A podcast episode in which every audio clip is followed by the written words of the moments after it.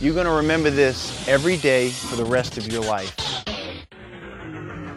If you want to get to a goal, if you want to get to your dream, you got to focus on all the little steps. You have to put in your time. You have to be patient and you have to enjoy the process. Whatever you're doing now, whatever you want to be great at, whatever you want to be special at, I'm sure you you maybe already be good at it, but to be extraordinary, you have to do extra.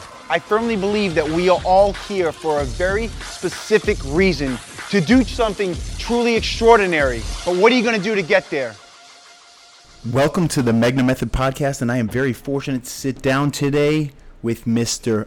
Bobby Maximus of Gym Jones in Salt Lake City, Utah. For those of you who do not know Bobby Maximus, he is one of the most special, interesting, and lead by example people in the fitness wellness space. Uh, he's a father. He uh, runs the educational program at Gym Jones. He is a leader, leads, leads by example. I respect this guy very much.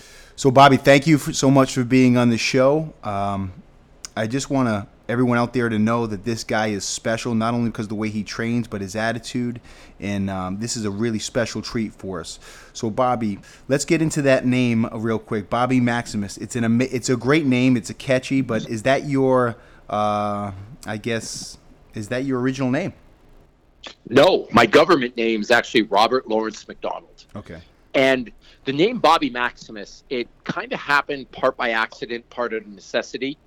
Uh, you know, the whole public side of the fitness world today, or even the business world, it's different than when I was growing up. Like, so much stuff is based off Instagram, Google searches, Facebook, things like that now.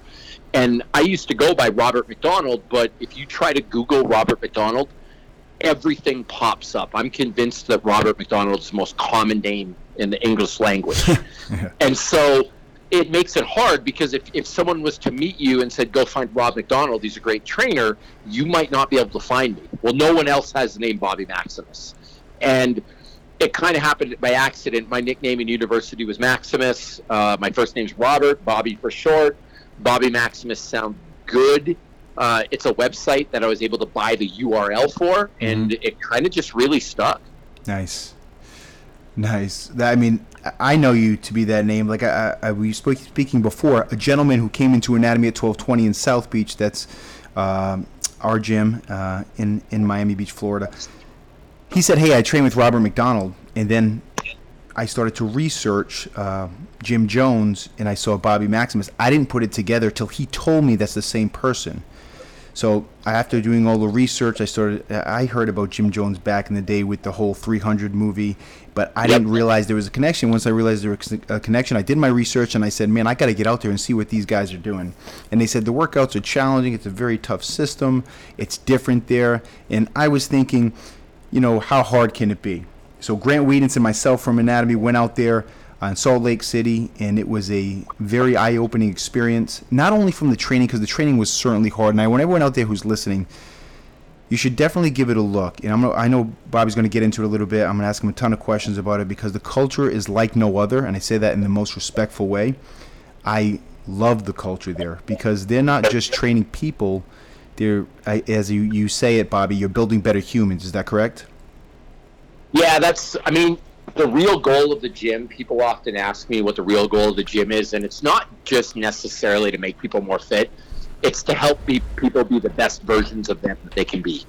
And so I want to use fitness as a tool to help you be a better father, help you be a better husband, help you be a better business person, help you more positively impact other people's lives. Like whatever your definition of better is, I think fitness can be a vehicle to that, not just to look good or to you know deadlift a whole bunch of weight. Mm-hmm. And how did you find your way to? I, I, want to get into that uh, at length, but how did you find your way to Salt Lake City? And because we know you're from Canada, and now you're based out of Salt Lake City. So how did you find your way to the Gym Jones facility?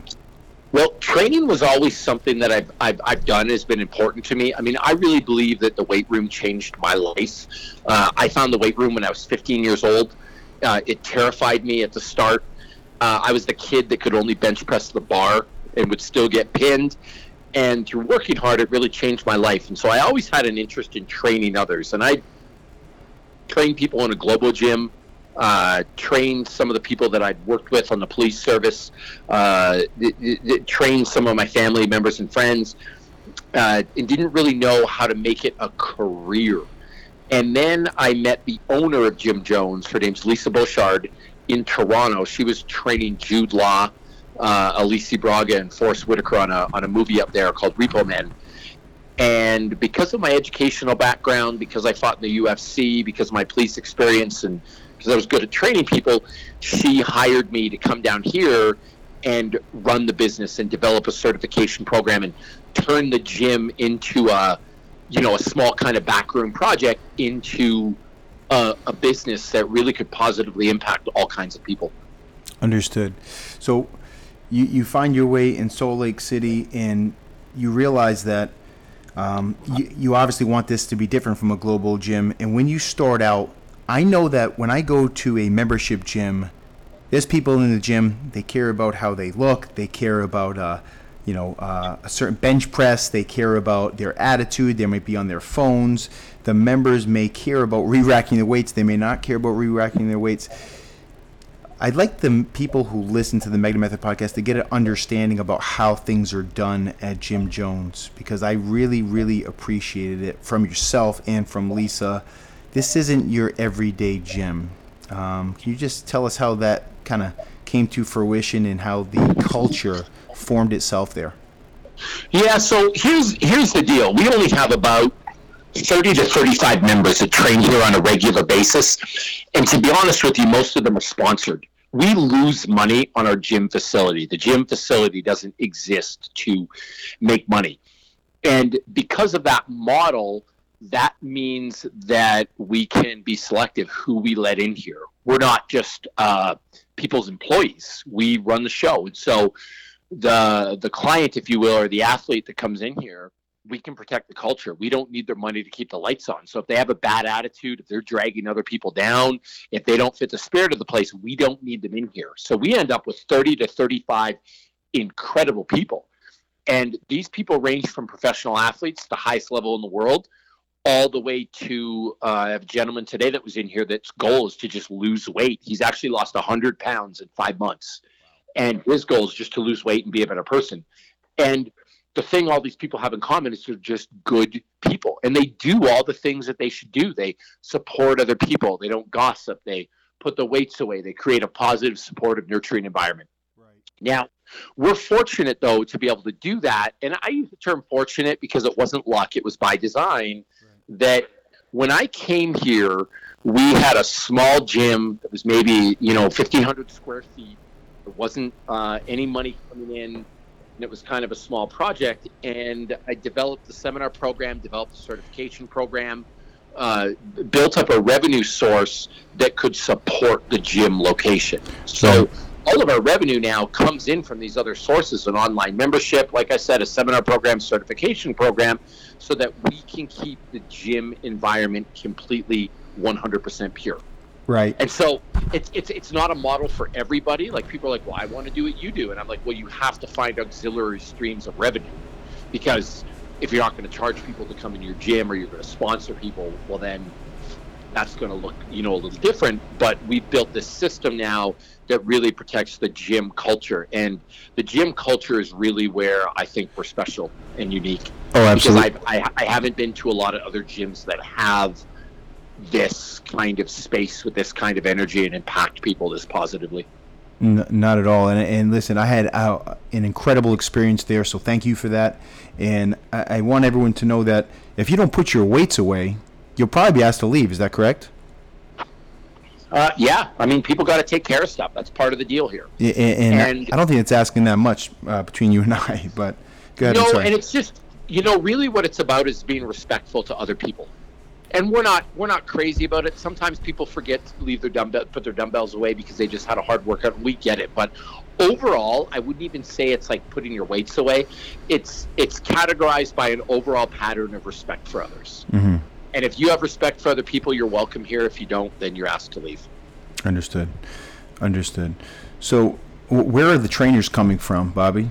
Are they recruited? Are they uh, do they apply? You know, we don't have a lot of trainers here. I mean, right now, we've got myself, uh, we've got James Gardner, who's been here forever, Johnny Carlquist, who's been here forever. They actually started as first, you know, two of our first athletes. Mm-hmm. Um, we've got Michael Hulcher, who actually moved in from out of town to be a trainer here. Uh, you know, he's somebody that earned it. Um, he's actually similar to you. He came to a fundamental seminar, he loved it, and then came to an intermediate seminar. He loved it, came to an advanced. He became one of our fully certified guys. And Jason Archibald falls in the same uh, the same kind of uh, profile. Um, someone that we met, went through the system, uh, now trains people here. My wife, uh, Lisa McDonald, is head of our women's program. Um, and uh, then we've got Jake Hutchison, who's head of the seminar program. We all kind of train people in here and, and do our thing, but everyone kind of found their way here fairly organically. Right. And did you meet your wife at uh, at Gym Jones, or did she come in from another place? No, you know what? I actually met her on the internet through uh, mutual people we knew. Really? And we started talking, uh, and you know, kind of work talks, or not talks, not necessarily work talks, but talks about the gym turned into personal talks. Five minute to ten minute talks turned into two hour talks, and then we kind of fell in love. And um, she moved here for me, which that, was great. That's awesome. That's awesome. And you have two uh, beautiful children, correct? Yes, uh, Landon, who's eight, and then Jaximus, who is ten months old. Uh, is it true that uh, one of them has a time a sub seven row? Landon McDonald can row 2,000 meters in whatever he wants. it's actually not. It's actually not seven minutes. His PR is 16, but um, you know, for a little eight-year-old that weighs 60 pounds, is pretty damn good. That is pretty, works, that is pretty damn good. I have no idea he'll be a he already already is a world-class worker. Um, yes. So you know, in the Miami slash uh, southeast southeast region community of training, there's CrossFit, uh, there's anatomies, there's crunches, there's equinoxes, there's several gyms what could one expect from attending a level one certification or level one? I know it's not even a certification, but it's a, an introduction to the Gym Jones system. What could one expect, Bobby? You know, the biggest thing with the fundamental seminar is I'm going to say expect an eye opening experience. And the reason I say it's eye opening is because we focus on something a little different than normal gyms a lot of gyms with their certifications focus on quality of movement. They focus on teaching people how to exercise. They focus on showing people proper form and technique. We focus on the mind. We believe that the mind is primary, and we believe that if you train the brain, the body will become stronger. And so there is a heavy, heavy emphasis in fundamentals on that type of philosophy. And I think it throws a lot of people off when they first come through the doors because after, I mean, I'm, I'm, sure you felt this way, but after day one, you almost feel like I thought I came to an exercise seminar, but this is a lot more than just exercise.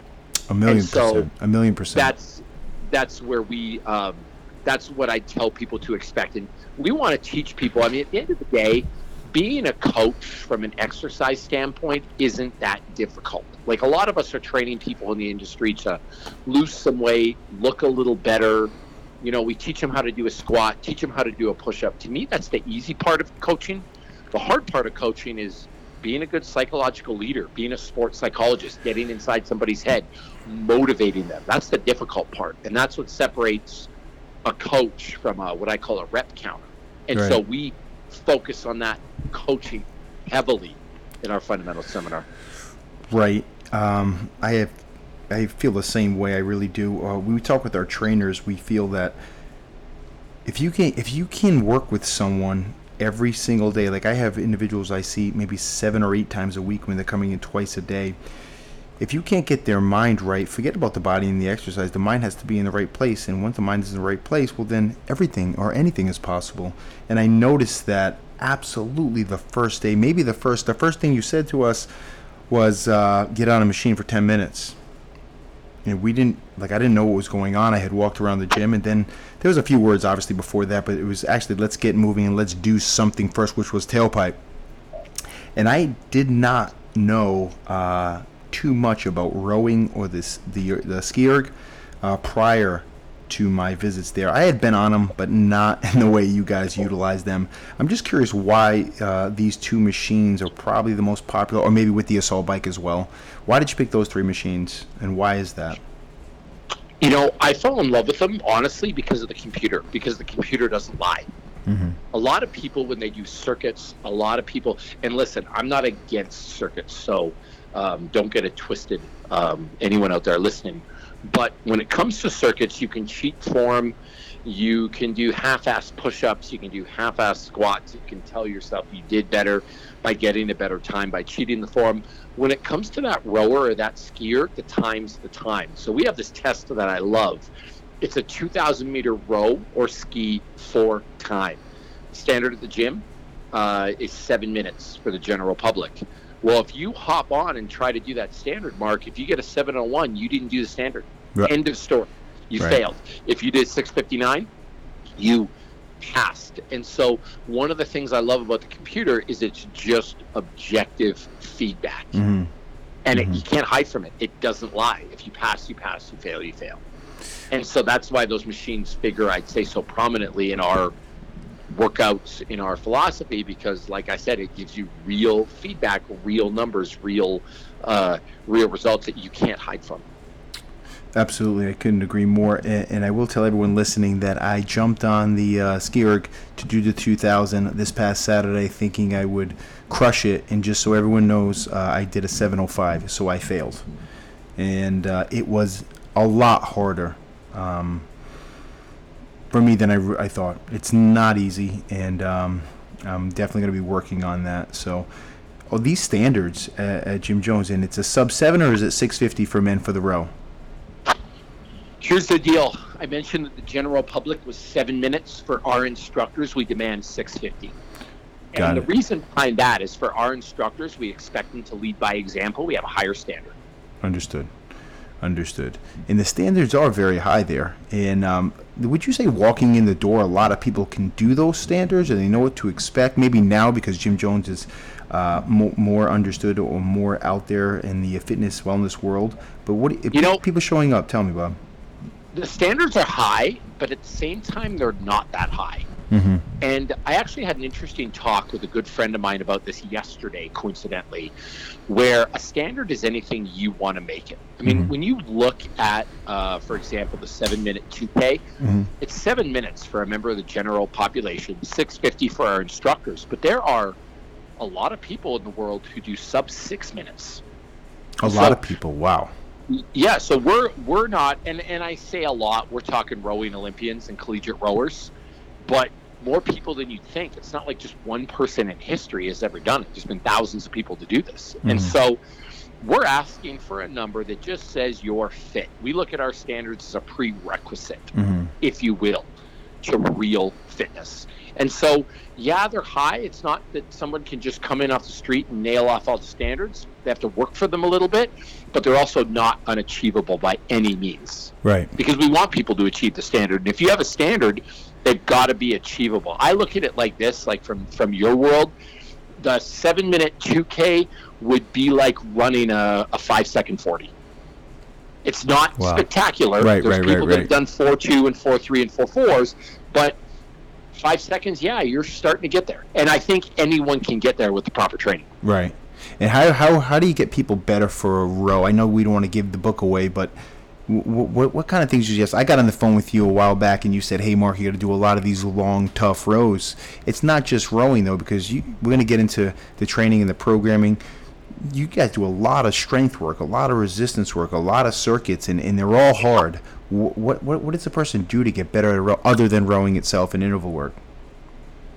You know, cardiovascular fitness is a big part of it. You don't necessarily have to row. I mean, here's the thing: you should be able to hit seven minute standard on a rower without ever rowing. Right. Because it's it, it's what we use it as a measure of just base cardiovascular fitness. So if you run, ski, hike, you should be able to get it. But there comes a point you have to row to get better. Like the people that are getting sub six, they row all the time. Right. So the, the simple answer is you want to get better at rowing, row. Right. But there are other transferable things. Weights in the gym, uh, deadlifts can help, kettlebell swings can help, jumps can help, sprints can help, ball slams can help. I mean, really anything you're doing in the gym is going to, you know, kind of positively correlate. Um, it's just about working hard. I think. In work, You know- work capacity stuff, right? Increasing your work capacity. yeah work and that amount of capacity type stuff and a lot of people get get caught up on what's that magic exercise what's the program to do Mhm. what's the exercise to do Mhm. but honestly i'm finding more and more these days there's so much transferable in the gym to every task that you've kind of got carte blanche as long as you work hard and build Right. that work capacity Right, right. I feel like you know like Go ahead, please. like like even even for example like it's it's it's it's funny like looking at looking at you and Grant um I may not necessarily agree all the time with some of the exercises you guys post or I might be like I might do that different or and I'm sure the feeling is mutual like we all have a tendency to do that in this profession but when I look at you guys and see your level of fitness the results don't lie you guys are two extremely fit individuals and what you're doing works for you so maybe I use a mace, maybe I don't. Maybe I use kettlebells, maybe I don't. But there's people who use that stuff that are incredibly fit. Does that make sense? Yeah, absolutely. And and, and so you could you could look at me and be like, well, I've never done that exercise. Why does Bobby do that? Well, you may not have to do that exercise right. because what you're doing is working for you. And people forget that. And I think in the strength in in, in conditioning industry, we all have our egos Right. and we get caught up in what we do. But there are so many things that work out there. For sure. There's so many things to learn. For sure. In in what Bobby's speaking of is that there's, you know, no two bodies are the same. No two athletes are the same. Uh, you know, the the genetic makeup. You know, we all know that things are hard. I mean, he's going to give me something hard. I want everyone to know that we probably do a lot more of checking their things out than they do our things out, and that's out of respect because Bobby's a crazy fit individual, and everyone's trying to keep up with this guy because he's an incredibly hard worker.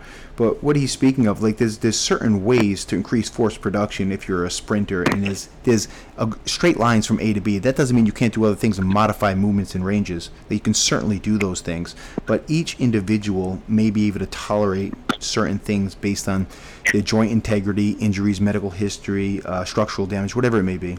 But there are always ways to modify things in uh, skin a cat, so to speak.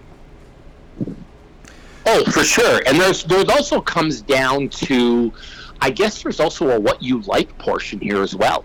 For sure. Because let's let's face it, Mark. If you come in the gym every day and I put you on a rower and you hate it, are you gonna really work hard and stick it out? Right. Probably not. If you hate it, if you like running, why don't I let you just run? Right. Now, if you want to be an Olympic rower, I'm sorry, you have to row. Of like you just you have to deal with it, right? But if you just want to be fit, there are so many things you can do, and I think I think we get caught up in the science of things a little bit too much, and we lose the art of training. Mm-hmm. And by the art of training, I mean putting yourself in a positive space, coaching people to have a positive outcome, really working on people's minds, really working on their brain. That's all very important stuff. Yeah, but as Bobby said earlier, there's certainly a, a, a factor in, you know, we're trying to strengthen the mind. If someone's really uncomfortable doing something, I have an idea that, or, or the thought that you might give that to them more likely than not because you want to strengthen their mind and see them see that they're capable of doing things outside their comfort zone. Correct? Well, yeah, absolutely, and that's how we grow. Right. Right. I mean, you're not going to grow doing stuff that always keeps you comfortable. For sure. For sure. So that's that's the other part about being a coach is putting people in uncomfortable positions and teaching them to succeed, um, but all the while all the while doing it in a motivational way, not a not a beating them down kind of way.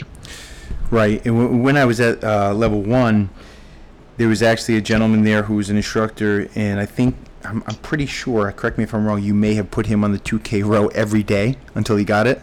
Was that true? Yep. Yes. Right. You put him on a 2K row every day, and it's not a comfortable thing, especially when everyone's staring at you. Please get this, or we're all gonna have to do it. Right. Yep, exactly. But some people work better under pressure situations. For sure. And that's where it's important as a coach to recognize that because that way of coaching somebody for that person may break another person. And so as a coach, you've got to have a an idea of of how to reach each individual on your team or in your gym. Mm-hmm. And how much do you weigh that, Bobby? Because there's certain individuals I play with, and I let's say I'm collegiately I'm playing football, uh, NCAA football, and one individual is getting screamed at and he's getting punished from a coach, and another individual doesn't get screamed at at all, and he doesn't get screamed at at all because the coach knows that if I scream at him a little bit too much, he's going to snap, and I'll probably get nothing from him. How much do you consider that? You know, I consider it a lot. Actually, one person that I consider to be one of the best coaches of all time is a guy named Jimmy Johnson. Mm-hmm. Uh, he was a coach of uh, the U in Mhm. Miami, and then he went on to be the coach of the Dallas Cowboys. And there's a story about him and a guy named Charles Haley. Charles Haley's a, was a great football player. James Madison. And- James Madison Pardon? University. He went to James Madison University. Yep. And Charles Haley had, I guess he'd been through, he'd been labeled as a person who had some behavioral problems in the locker room. Mm-hmm. And he went to Dallas. And we, when he was in Dallas playing for Jimmy, he never had any behavioral issues. And there was a story that kind of came out of that that one day Jimmy yelled at him in front of the group. And Charles went in his office after the, you know, the, the, the incident and said, Hey, coach, like, just to let you know, I don't really work well with that. It embarrasses me. I don't like getting yelled at. And a lot of coaches would have said, "No, this is my way. Don't disrespect me. We do it my way, or you're done." I'm sure you played for people like that. Oh yeah. Oh yeah. But Jimmy, Jimmy didn't. Jimmy said, "Okay, Charles, I respect that. Like, I apologize, and I will deal with you the way you want to be dealt with." And so, anytime Jimmy had any criticism, he would take him in the office and do it in private. Well, Wow. lo and behold, Wow. Charles Haley had some of his best years in Dallas. Oh, and yeah. never had a never had a behavioral issue because the coach was willing to treat him as an individual. And so that was a lesson for me to learn because you can't just treat everybody the exact same. If you really want to be a coach, you have to speak to each person in their own individual language to get the most out of them. Mm, I could. so- oh my God. Absolutely, Bobby. Please. you know, so, so part of being a coach is me recognizing that, okay, Mark's motivated by being yelled at. This person is motivated by giving them a pat on the back. And listen, my ego can't be wrapped up and we're going to do it my way because I'm the coach and I'm the boss. Mhm. If I want to be the best coach that I can be, I've got to lose my ego and I've got to find the best way to reach you. Right. Right. And listen, I, I was uh, I spent a brief time playing for a gentleman by the name of Bill Parcells, and I remember one time in practice I was really upset because he had screamed at me, and I was upset because I was going every single rep, every single play, and I was wearing the fatigue and the exhaustion of my body psychology, and he pulled me aside and he said, "See that guy over there taking a knee." I said, Yes, sir. He said, Mark, that guy is a 10 year vet and four time All Pro. He said, Do you think I should treat you the same way I treat him? I didn't answer, of course. I wasn't crazy enough to answer. And he said, Everyone gets treated differently. That guy has to show me that he can still do it. You have to show me that you can do it every day because he's proven and you're not. And there's a lot of truth to that. Yeah, absolutely. You So- know, and and honestly, like some people like Bill Parcells, some people don't, but the results don't lie. Right. Right. He's done he's done very well in his career, and so that's the important part. Like, are you getting results out of your people? and I think that's another big one. Uh, you know, we we hear we hear it often now in our industry. You hear it maybe possibly in the military and the spec ops community, just because someone's done it that way before. And the phrase is uh, one of the scariest terms in the English language is, or phrases rather, or sayings is, we do it that way because that's the way we've always done it. Like, you Yep. right? Well, yeah, and that doesn't make it right. Right, right. And there could be a better way. If you're holding on to that way, who knows? There could be a better way to do things. You have to bring the creativity, the innovation, and the open mindedness to that situation. Because who knows? You could come up with something. Don't shortchange yourself. No, for sure. But when it comes to our industry too, what's your goal? Is your goal to yell at people? Is it to be nice to people? Is it to count reps? Or is it to get people life changing results? Right. Right? Hard. And, and, and me, I'm about getting people life changing results. So I'm honestly willing to do whatever it takes to get you the result you're looking for. Mm-hmm. And if that if that means I'm a nice guy, that means I'm a nice guy. If that means I have to yell at you a little bit, I'll yell at you a little bit. But at the end of the day, I'm going to find a way to get the job done, and I'm not going to be stuck in one way. And do you have to play around with it a little, Bobby, to, to figure out how long does it take you? I mean, I know, of course, you can't put a timeline on it, but you, I'm assuming you don't guess right the first time all the time, right? Oh no, no. In fact, I've screwed up before where I've really pissed people off, or uh, I haven't pissed people off, but I haven't been able to motivate them. Some people, you know, the minute they come through the door, and just by looking at them or through a feeling you get, you know exactly how you're going to motivate them and exactly how you're going to do the job. Some people, it takes a while to break through to them. Mm-hmm. You know and and that's part of caring as a coach too because a lot of people they don't care enough i mean as we have this talk what i'm realizing it comes down to is caring they don't care enough to work hard to find that person's motivational key and, I find that they give up, and I hear that this this phrase, which I really don't get. Of course, I understand what they mean by it, but hey, I'm gonna fire the client. I'm like, I, I don't understand what that means. That sounds like you're lazy. That's just my opinion. Now, there's certain deal breakers, of course. If that person, if I'm bringing more to the table and I care more than you care, we have a problem. But exactly. What do you But- What do you ask for, Bobby? Because it's a relationship. What do you ask for within the people you work with? They have to bring something to the table. What are those things? You know, the the biggest thing, and actually, I'd say the biggest two things because they're tied. You have to work your ass off, and you have to be a good person. Mm-hmm. If you can do that, you're welcome here, and I'll train you. and you can tell when they're not. And if they're not, they're right there. They're on the fence. They think they're working hard. You got more in the tank. You let them know. Yeah, absolutely. And I educate people because a lot of people don't know what hard work is. But there's only so far education goes. If you're not willing to work hard, I'll ask you to leave. It's mm-hmm. the same thing with being a good person. Maybe you don't know how to be a good person. Maybe you don't know how to treat others with respect. Well, we'll show you how. And if you break the rules, you're gone. Right. At least you took the opportunity to explain it to them, and now they know. Now they're on notice. Exactly, because maybe you came from a locker room where it was okay to yell at other people. Right. maybe it was okay to talk down to other people. Maybe it was okay to use certain types of language. Uh, and sometimes in here it's not. And we've got to sit down and talk to you and educate you. But once you're educated, you don't have an excuse anymore. You can't plead ignorance. Exactly. Understood. I found myself coming from that locker room mentality and this culture of guys where they were just screaming at each other. They're incredibly hard on each other. And then I realized, obviously, a few years, it I had to be quick and not screw up too badly. That I am not in that culture anymore, and that is unacceptable. And I found myself apologizing because it wasn't right. Have you ever found yourself apologizing for behavior? Yeah, absolutely. Because I've I've offended somebody because I've said the wrong thing because I've hurt their feelings and there's nothing wrong with apologizing. It's not a sign of weakness. It's actually a sign of strength to admit that you were wrong mm-hmm. and do some type of repair in a relationship. Right. And that's an important that's an important part of being a coach too because people have got to we're not perfect. Leading part of leading by example is being able to admit you've made mistakes. Yes, absolutely. I couldn't agree more, really. And I find that people who never take responsibility, aren't accountable, don't use those words, that is, as you said, a sign of weakness. And there's a reason for that. There's a reason they don't want to do that because they don't want to admit it's, it's a nerve wracking thing to take responsibility. No, and there's nothing wrong once again with saying that you were wrong. Mm-hmm. Like it, it happens to us all. Nobody's perfect. So explain this, Bob. Uh, you know, I see everyone who uh, follows Gym Jones and Bobby Maximus, and by the way, I'm one of those followers, man. I respect you a great deal uh, for the most positive reasons, and I'm like this guy. Uh, I appreciate his character, the way he leads by example. I like the way he uh, programs. I like the way he pushes people. I, li- I like his, his high standards. Talk about like the uh, you you use the word you know f your feelings.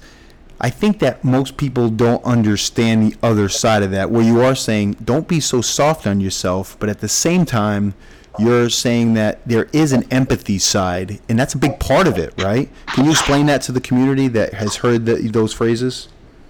Yeah, there's a huge empathy side, but what I mean by fuck your feelings is really what it comes down to is feelings can lie. Back to the rower. You know how I told you I like the computer because it gives you objective feedback? Right.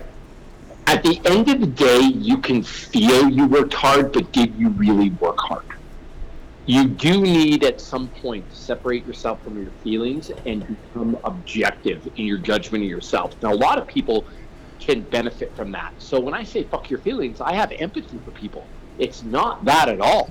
People have to control their own feelings Mm-hmm. because you can lie to yourself and i think lying to yourself is one of the greatest dangers that we have because we all lie to ourselves Mhm. a little bit A million You know, percent. and they know people don't want um, to take responsibility, so they're going to lie to themselves to be in denial or be delusional because it's hard to take responsibility. well that's that's exactly it and this extends way beyond the gym you know um, let me give you an example i noticed it was just your anniversary was it not Correct. and you, you put up a really nice post about your wife Yes. And here's the thing if your marriage was to fall apart, you may feel you worked hard enough to, to do everything you could to make that marriage work, but did you actually do enough? Mm-hmm. Mm-hmm. You know what I mean? Yeah, I do. Oftentimes we lie to ourselves because we don't want to face the fact that we were wrong or we didn't do enough. And that's what I talk about the feelings or your workout today. Did you really work hard enough today, Mark, or do you feel you worked hard enough? Because there's a big difference there. Right. Right. You know, and that's and that's one thing I love about professional athletics that I miss. That if you're not doing the job, it doesn't matter how well you feel you played. What happens if you're not doing your job? Oh man, you get cut. You get cut. You get cut. Like end of story. Your feelings don't matter. Doesn't Right. matter how hard you feel you try. There's a real repercussion there. And so whether it's professional athletics, whether it's the gym, whether it's your marriage, it could be me being a dad. I can feel I'm being the best dad possible, but am I really? Am I really spending enough quality time with my kids? Right. All, and then, Feelings don't matter at that point. It's it's it's a measurable thing. exactly. Exactly. And to speak to the football thing, I think with football, because I was, you know, played middle school, high school, uh, uh, collegiately, and, and professionally, you would always hear, like, in high school and maybe college, you know, it's a conspiracy because I'm better than that guy and I should be playing. Which I used to always laugh at those guys thinking, why would you think that this coach doesn't want you to play and you're the best player? You really think if you're the best player and you could score six touchdowns that you'd be sitting on that bench? Yep. And that's and that's exactly what I mean. Right. Right. It's no conspiracy. If you were better, you'd be in the game. Period. That's it. Well, that's the thing, but someone's feelings are hurt, and that's what I mean. Fuck your feelings. Right. Like, no, dude, if you were that good, you'd be playing. Right. Because, believe me, the coach doesn't want to lose. exactly. He gets fired. You know what I mean? Yeah. And, and you you see that all the time working in reverse. If you have a behavioral problem in the locker room, and you're not producing, what happens to you? You get cut. Mm-hmm. If you have a behavioral problem, but you're getting two touchdowns a game, you get cut, Mark. Exactly. Put Exactly. That's that's the reality. It's because so people true. want to win. So true. I'll tell you, Bill Belichick in in that locker room, if you were a great player, he's gonna put up with some of your shit. He really is, to an extent, obviously, to an extent. But then, you know, every day when I was with New England, there were three or four guys that looked like Mark Magna. They were the same height. They were from smaller schools. They were effort guys, and everyone like those guys are there to take your position. And if they do better, Yep. guess who's going home? Period. Yep, that's exactly it. Like every day is cut day, basically. Every day, every day. You know, And I actually think that the, the, the business world, and I, I understand the dynamics and why it can't be like that, but I wish it was like that. I really do wish it was like that because then people would be coming to work and bringing things to the table and really giving sincere, genuine effort. well, imagine if every day you were trying to prove yourself, because essentially that's what the NFL is with non-guaranteed contracts. Yeah. yeah. Like every day, every day, every practice, you've got to be there. So imagine the result your clients would see if they treated every workout like that. Like if I don't work hard enough today, I'm going to get cut. I think they need to taste that, just experience that. I don't know You how know- we, we could uh, create that But it, scenario. would be, it'd be incredible the result that we get because the effort would always be there. It'd be it'd be through there. It'd be max effort on their part. That's for sure. Yep, all the time. for sure. So n- thanks, Bob. Uh, I, I couldn't agree more, and uh, I do appreciate your outlook on, on that. So tell us where you want to go in the industry now. Um, where do you want to take yourself? Like, what do you want to get into? I know that the Bobby Maximus brand is certainly growing. What do you want to get into next? Uh, are you going to start a podcast? Are you going to be in a movie? What's it going to be? You know, I'm actually not sure of that right now. I've got a lot of irons in the fire, so to speak, right now. Um, I've got a supplement now through Gnarly Nutrition. I've got a shoe through Lalo Tactical. I wrote a book for Men's Health called The Maximus Body. Great book, And- by the way. Great book. Everyone should check it out. And honestly, I'm going to be as honest as possible. I just want to make as much money as possible. hmm And it's funny because people say why. They almost think it's greedy. It's not greedy because the more money I make, the more people I can help. So what I want to do is I think the power of this place can positively transform lives. And eventually what I want to do is be able to afford to fly people in from all over the world that maybe couldn't afford the opportunity to train here and give them a chance. Mm-hmm. I want to sponsor kids who maybe can't afford to play sports, buy them their equipment, um, sponsor their, their tuition to a league, um, maybe have scholarship programs for kids that want to go to school that work really, really hard.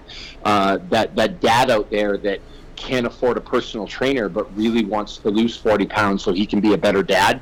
That's the person I really want to help. But uh, that that stuff comes at a cost. Of course. And so I want to figure out ways to monetize so that I can really help a whole world of people out there. Mm-hmm. And and what this dovetails nicely into uh, you being a dad.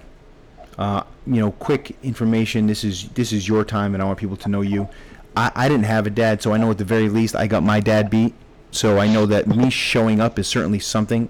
But what what is it like for you to be a dad, and how important is is it for you to lead by example? Because other people are looking at you. I know I look at you and I see you with your son, and I'm not a father. Hopefully, I get to be a father someday soon. But um, What's it like for you to be a father and to know that you have to set a great example? Because others want to be like you too, Bobby, in regards to being a father, and that's important. You know, being a dad is one of the biggest responsibilities you'll ever have in your life. And I'm not saying that to scare people. Um, and I'm not saying it's even difficult because I could tell you there are times that it's difficult, but the rewarding experiences I've had as a dad far outweigh any difficulties I've ever had. But it's a big responsibility because you're raising a future generation mm-hmm. of, of human being. And where the responsibility comes in is that you have a choice. You can, re, you know, you can raise somebody who's going to help better humanity, or raise somebody who's going to make it worse. Mm-hmm. And raising somebody that's going to better humanity is very, very important to me. I want to raise sons who treat women with the respect that they deserve. I want to raise sons that treat strangers with the respect that they deserve. I want to raise sons that help other people. I want to raise sons that lead by example. I want to raise sons that aren't homophobic, that aren't racist, that aren't prejudiced. I mean, this is constant teaching day in and day out, and it is a big responsibility. As a dad, you never get to just check out. No, no, no. It's you know, a- and whether it's 10 in the morning, 10 at night, three in the morning, like you've always got to be there. You never stop being a dad. And that goes for moms out there too. You never stop being a mom. No, not at all. I had, you know? I had a great one, so I know what that's like. She raised two boys by herself, so I always give a shout out to my mom. And um, how is it? How do you balance that because nowadays with kids they want to play video games they want to be inside there's a lot of kids that don't want to work hard but i think about the thing that you spoke of before meaning that kids they may they obviously don't know what to do. When you teach them then you hold them to those standards. How do you do it? Because i know it must be hard in this generation. You know it's actually communication. Right. I was looking for the right word. It's communication. It's spending quality time with your kids and talking to them and communicating. And it's something that i think is lost today. Mm-hmm. Because of all these devices we have because of all these things but you'd be shocked how much just talking to your kid for a half hour a day will help right you know and listening to them and also taking the time to teach them not just putting them in front of the tv and expecting that to do your job Well, giving them the iPad. It's going to keep, keep them quiet. Exactly. A and a lot of parents use these things as tools to watch their kids. They're the babysitter, right? Mm-hmm. No, you need to spend quality time with your kids. Yeah. And communicate with them and teach them. That's that's the biggest thing. And it and once again, it's not that much different than coaching somebody in a gym. How effective are you being a coach if you're just on your phone the whole time you're coaching somebody? Right. I mean, you're not it's one thing to be you on know? a program. It's another thing to be on your phone the entire time. Obviously, no doubt. Exactly. Um, man, uh, I appreciate that as well, Bob. So, I know this uh, our time's coming short here. I know you're a busy guy, and uh, we're I'm grateful to have you on. So, Bob, what I do is I run through a uh, a quick speed round of questions to get the audience to know you a little bit better, and um, just they're fun things, they're serious things, and uh, just want to run through it. You can spend a word on it, you can spend a sentence on it, whatever you want. Okay. Sure. Okay. One unique habit that most people don't know about that you're com- comfortable with sharing. Wow. a unique habit. That's a tough one. Um, I would say visualization. Okay. I visualize a lot. Okay. It's meaning like you see yourself doing an exercise or a special row. Exactly, exactly. And it's something that sounds hokey that you're going to sit in a dark room for five minutes a day and visualize your success. But it's something the best pro athletes do in the world do, the best business people in the world do, and it really, really helps. Awesome. All right. Uh, favorite ritual? I know it's a habit and ritual. It's very close. Uh, maybe your favorite ritual that you take part in daily or weekly, other than visualization. You know, my answer when I was fighting in the UFC would have been I used to walk around my apartment counterclockwise three times every night before bed. Don't ask me how that got started, but it, it was kind of like, Mark, when you played, did you have lucky socks? Did you have some ritual? Were you like Justin Verlander and ate Taco Bell before every start? Like, there's, Yeah, there's- y- you don't want to be in the you don't want to be in the training room getting your ankles taped before me because we're gonna have a really bad game. No, exactly. There's like things that people um, that people would do. Um, that's uh, that's that's kind of funny. But honestly, the thing that I do is I do pull-ups every day. Pull-ups every day. Put a let's give them a ra- range of pull-ups you do daily. About if it's not, I know it's not 20 and it may not be 300, but it's No, no, no. 50, 50 to 100 every single day. Understood. And this, uh, tell them what kind of pull-ups, because I know what kind of pull-ups you do, but tell them what kind of pull-ups you do. Chest to bar, full extension of the arms. Chest to bar. Those are not easy, my friends. Not easy. Nope, not easy. Uh, okay. Favorite food? Steak. Steak. Anyway, right? Anyway, All right. steak, steak, steak tacos, steak on pizza, steak and lasagna, steak and eggs. Doesn't matter.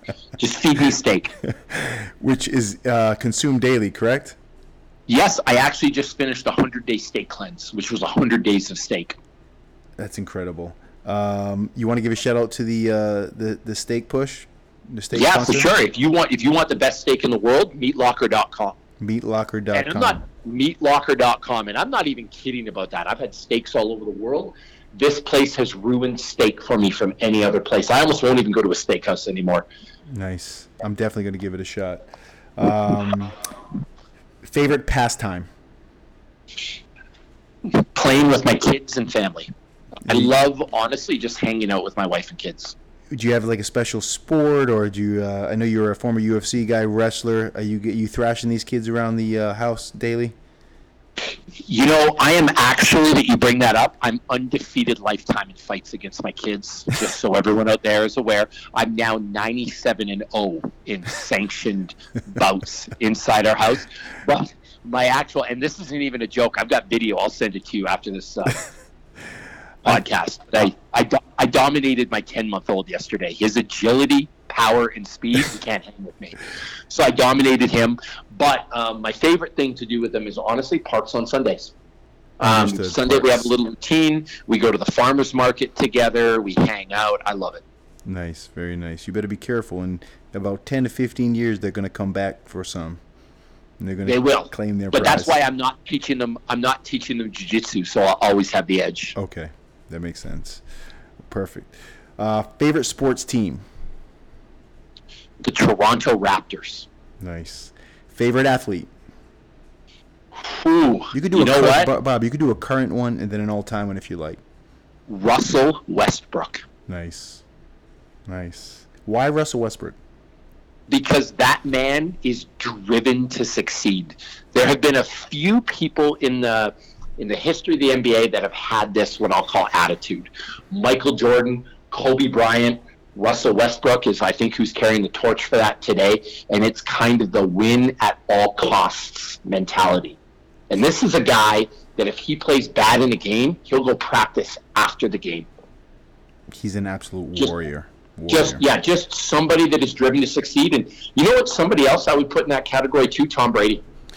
Psycho Tom. Absolutely. Yeah, that guy is that guy wants to win. That is it. And I love it. Like, and he, the other thing is, he doesn't just say he wants to win. That man puts in the time and puts in the work. Oh, he does. You're you're absolutely right about that. He's a worker. First one in, last one to leave. Yep. Okay. Exactly. Bobby, favorite movie of all time? Who I'm gonna say Bloodsport or the Karate Kid. By the way, dudes, you're aware of this, but Frank Dux, obviously that was loosely based, but that's Frank Dux, this former CIA agent. That was a real story. It, it was it was loosely based on a real story. Well, I mean, Deft Touch and the Last Brick, of course. I'm yes, the the but call it by its proper name, the Dim Mak, okay. which which I actually mark am the master of. I'm sure. I have no doubt. I don't doubt that for a second. You know what we're gonna do next time Grant comes here? I'll demonstrate it on him. he would love that. last book. Uh, well, you could go last book read or your favorite book. My favorite book is clearly the Maximus Body, but um, other than stuff that I wrote, my favorite book of all time is something called Five People You Meet in Heaven by Mitch Albom. Mitch Albom. Mitch Albom is the same one on the uh, Sports Reporters and ESPN, correct? That's exactly who that is. It blew my mind when I found that out. Yeah, it's a it's a great book. I actually definitely read. Uh, uh, the five people you meet in heaven, correct? Five people Yes, that is correct. And honestly, all of his stuff is really, really good. There's another book. What's the other book? I forget the name. Tuesdays, Tuesdays with, Morrie. Tuesdays with Morrie. That's a great book. Which Sean Morey Another from the one that's great, and it's just honestly like you don't expect a. And and here's me being kind of um, judgmental. You don't expect a sports pastor I or know. a sports columnist to be that good at writing, Yeah, yeah. He, he's but he- serious. he's, he's he's really, really good. Yeah, he's on point. Bob's on point with that one. Favorite TV show, and I thought it was interesting when I was there. You said you love to watch TV. Most people are like, "Man, I don't own a TV. It's not for me." You were like, "Man, I love to watch TV." Correct? Oh hell yeah, I love TV. Favorite TV show? Power, Power. on Starz. Power. So good. And listen, listen, there's a lot of them. I love Power. I love Game of Thrones. I love Ballers. But right now, Power, I just find is riveting television. I love it. Nice. Sweet. Favorite type of music? R&B and hip hop. R&B and hip hop. And I, I this is I have to know what are you listening to when you do your 1 minute all out on the Airdyne? Keith Sweat. No. Come on. Yeah. In fact, we celebrated today because it's Tuesday. Deadlifts and slow jams. we listen to Tank, Keith Sweat, Avant, Donell Jones. We just listen to the slow jams and then lift weights. Good for you. Okay. Little Tyrese. It's just fun times up here. But you can't be listening to DJ Khaled on Tuesday, Slow Jam Tuesday. No, not on Tuesdays, Okay. but every other day of the week. Yes. Fair game. Sweet. Oh, we also we also love Drake here too. I know you guys are big Drake fans. I noticed that with uh, Michael Kutcher, and he said Drake and DJ Khaled all day. All day, every day. Do you have a favorite strength coach? Ooh, favorite strength coach. Oh man, uh, that's tough. Uh, there's a couple I, I really admire and like Joe DeFranco. Mm-hmm. He's a he's a, he's a great guy. I really love his stuff, and the guys at West Side I love too. Yeah. Oh yeah. Um, and the other one, of course, C.T. Fletcher. C.T. Fletcher, who, by the way, when he met you, he was like, "Holy shit, that's Bobby Maximus." Correct? That's right. People love Bobby Maximus, but you know, I, and I can say this: you Americans, you Americans love us Canadians. Oh, is C.T. Fletcher Canadian? No, no, no. But I'm Canadian. Oh, I know. He's American. So just think of all the Canadians that you people love: Justin Bieber, Celine Dion, Drake, Bobby Maximus, That's a that's. Kiefer A, Sutherland. I think that's actually a small group, but I do respect Canadians and appreciate them. Fair enough. and your your new favorite football team is the greatest football team in the history of the NFL, the Toronto Argonauts. Oh boy, that's crazy. The Rocket Ismail. People don't know that story That's- either. That's right. He bypassed the NFL to go play for the Toronto Argonauts. he did. Yes, he did. That's a that's another podcast altogether. Yes. Um, favorite body, favorite mentor. I know you uh, you referenced someone before, uh, Lanny Bassham. But you, Uh, was he a mentor, or was he so just a sports psychology that kind of? No, no, no. He's a he's a sports psychologist that wrote a book, and I, Okay, I recommended okay, his okay. book. But my, you know, honestly, one of my favorite mentors is Brian Cain. He was my sports psychologist. Again, Brian Cain. Brian Cain. Okay. Incredible guy. Um, and honestly, like there's a huge part of the Gym Jones philosophy that, to a degree, belongs to him. And that's You know, C A N E. C A N C A I N. Okay, C A I N. Okay, perfect. and he's a guy who when it comes to self-imposed limitations and stuff like that i don't think there's anyone better in the world Great. I'll be looking him up for sure. Favorite quote. favorite quote don't let your feelings dictate your actions let your actions dictate your feelings Very strong. Great quote. Okay. If you could have uh, the world remember Bobby Maximus in one way, how would that be? You want to be known when you're long gone and they throw dirt on that casket. How do you want to be remembered, Bobby? helping other people helping other people. Well, listen, you certainly helped me uh, at the first uh, level one. I know Grant appreciates you very much and the whole Gym Jones culture. I can't thank you enough for being on. Bobby, when is the next, do you know off the top of your head, and I can list it if you don't know it, but when is the next level one for Gym Jones so we can let people know? this weekend This weekend. Is it too late to get in? Yeah, it's going to be too late to get in once this gets no you can you can you can sign up now we're um, we will always make room for people that want to come here and learn um, and honestly the bigger the group i find the better these kind of things go Mhm. we've got one in september and then we've got another one in november And that's level one again in November. that is correct Oh, level two? When's level two?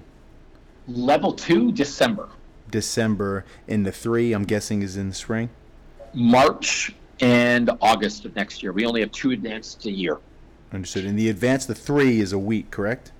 it's one week One week of fun and good times.